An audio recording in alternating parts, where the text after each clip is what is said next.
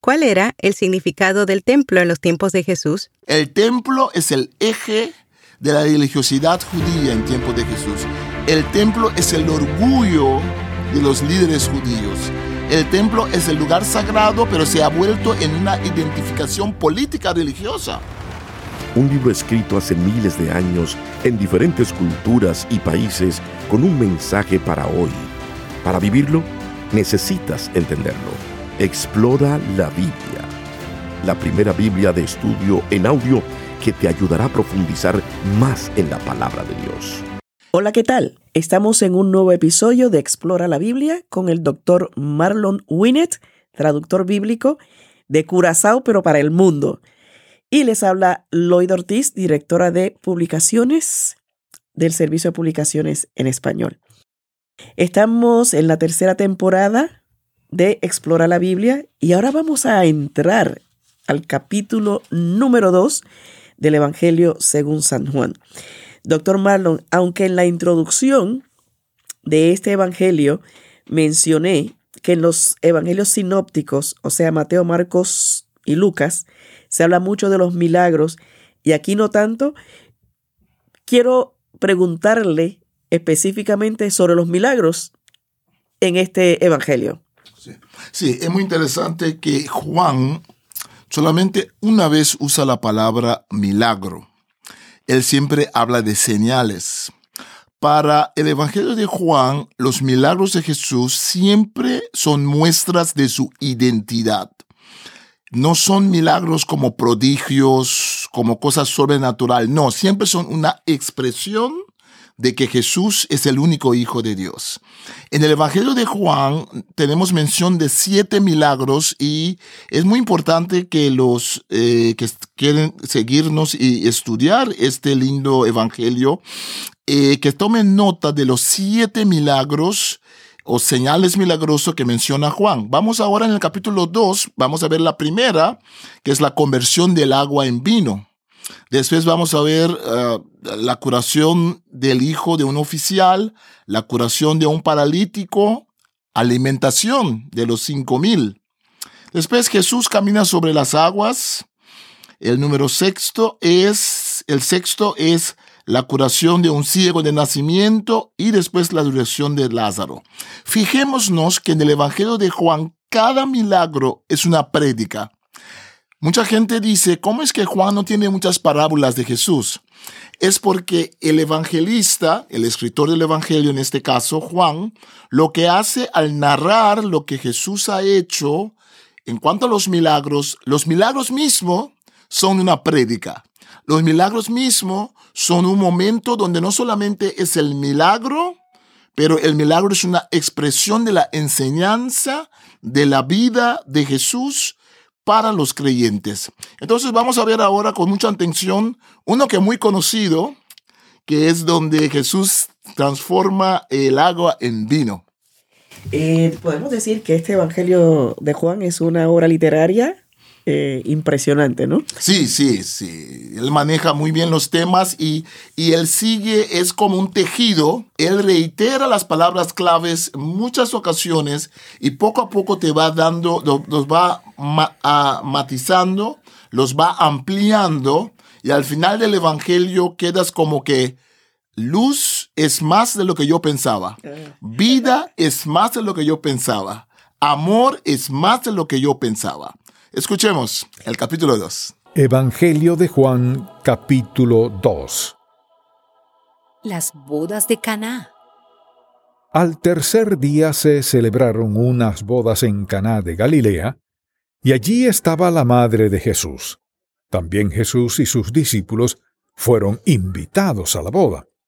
Cuando se terminó el vino, la madre de Jesús le dijo, Ya no tienen vino. Jesús le dijo, ¿Qué tienes conmigo, mujer? Mi hora aún no ha llegado. Su madre dijo a los que servían, hagan todo lo que él les diga. En ese lugar había seis tinajas de piedra para agua, como las que usan los judíos para el rito de la purificación, cada una con capacidad de más de cincuenta litros. Jesús les dijo, llenen de agua estas tinajas, y las llenaron hasta arriba. Entonces les dijo, Ahora saquen lo que está allí y llévenselo al catador. Y se lo llevaron. El catador probó el agua hecha vino, sin que él supiera de dónde era, aunque sí lo sabían los sirvientes que habían sacado el agua. Entonces llamó al esposo y le dijo, Todo el mundo sirve primero el buen vino y cuando ya han bebido mucho, entonces sirve el menos bueno. Pero tú has reservado el buen vino hasta ahora. Este principio de señales hizo Jesús en Caná de Galilea y manifestó su gloria, y sus discípulos creyeron en él. Después de esto, él, su madre, sus hermanos y sus discípulos descendieron a Cafarnaún, pero no estuvieron allí por muchos días. Jesús purifica el templo. Estaba cerca la Pascua de los judíos, y Jesús subió a Jerusalén y halló en el templo a los que vendían bueyes, ovejas y palomas, y a los cambistas allí sentados entonces hizo un azote de cuerdas y expulsó del templo a todos y a las ovejas y bueyes, esparció las monedas de los cambistas y volcó las mesas. Y dijo a los que vendían palomas, saquen esto de aquí y no conviertan la casa de mi padre en un mercado. Entonces sus discípulos se acordaron de que está escrito, el celo de tu casa me consume. Y los judíos preguntaron, ya que haces esto, ¿qué señal nos das? Jesús les respondió, Destruyan este templo y en tres días lo levantaré. Entonces los judíos le dijeron, Este templo fue edificado en cuarenta y seis años, y tú en tres días lo levantarás. Pero él hablaba del templo de su cuerpo. Por tanto, cuando resucitó de entre los muertos, sus discípulos se acordaron de que había dicho esto y creyeron en la escritura y en la palabra que Jesús había dicho. Jesús conoce a todos los hombres. Mientras Jesús estaba en Jerusalén, durante la fiesta de la Pascua, muchos, al ver las señales que hacía, creyeron en su nombre. Pero Jesús mismo no se fiaba de ellos porque los conocía a todos y no tenía necesidad de que nadie le dijera nada acerca del hombre, pues él sabía lo que en el hombre había.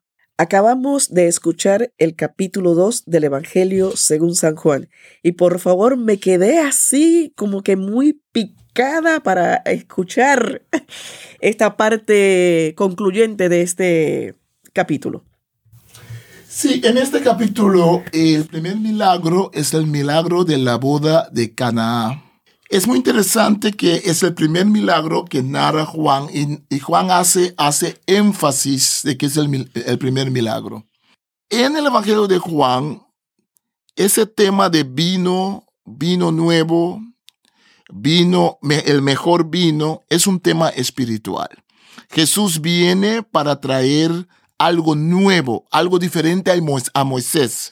Juan toma todos los temas de los primeros cinco libros de Moisés, la creación, las tinieblas, la luz, la palabra de Dios con la cual Dios crea el mundo, el cordero, importante para Moisés, el cordero de la fiesta de Pascua.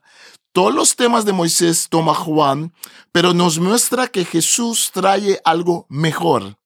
Jesús supera a Moisés en realidad. Y en este caso, con el milagro de, la transformación del agua a vino, es como una metáfora de lo que después va a decirse en el Evangelio, donde Jesús trae algo tan nuevo que las tradiciones, las costumbres religiosas antiguas no pueden quepar dentro de lo que trae Jesús. Es una revolución, es una transformación tan radical como cambiar agua al vino. Otro tema, hermana Loida, de este texto que a veces trae un poco de confusión, es que Jesús aquí eh, eh, habla de la relación de María y Jesús y en griego dice gune, eh, eh, mujer, ¿qué tengo que yo que ver contigo? Muchos lo han interpretado que como Jesús pone distancia entre él y María, etcétera. Y para muchos suena un poco, un poco brusco, ¿no? Un poco no tan gentil. En realidad, en griego, la palabra gune, la palabra mujer, también significa señora. Entonces, cuando Jesús dice mujer, no es como en castellano que decimos mujer, anda por ahí. No, es más, en realidad, una buena traducción podría ser señora. Entonces, está poniendo distancia, pero no es en una forma brusca como lo entendemos nosotros hoy en día. También tenía un sentido de respeto. Sí, esa palabra respeto porque significa esposa, puede significar señora y puede significar mujer. Pero creo que aquí lo que pienso, usted me corrige, que uno de, de lo que se establece es que María ahí tuvo que aprender que su relación con Jesús como discípula era más importante que su relación como madre. Sí, sí, ese por un lado. Por otro lado, al fin y al cabo Jesús termina haciendo el milagro. Entonces es una relación donde en el Evangelio de Juan, digamos que todo tiene significado. La enseñanza que quiere dar Jesús probablemente era para María, pero era también para los discípulos. Es, es una enseñanza para dejar ver que Él va a hacer un milagro porque tiene que ver con lo que el Padre, él, después va a decir, yo no hago nada sin que el, Padre me lo deja hacer.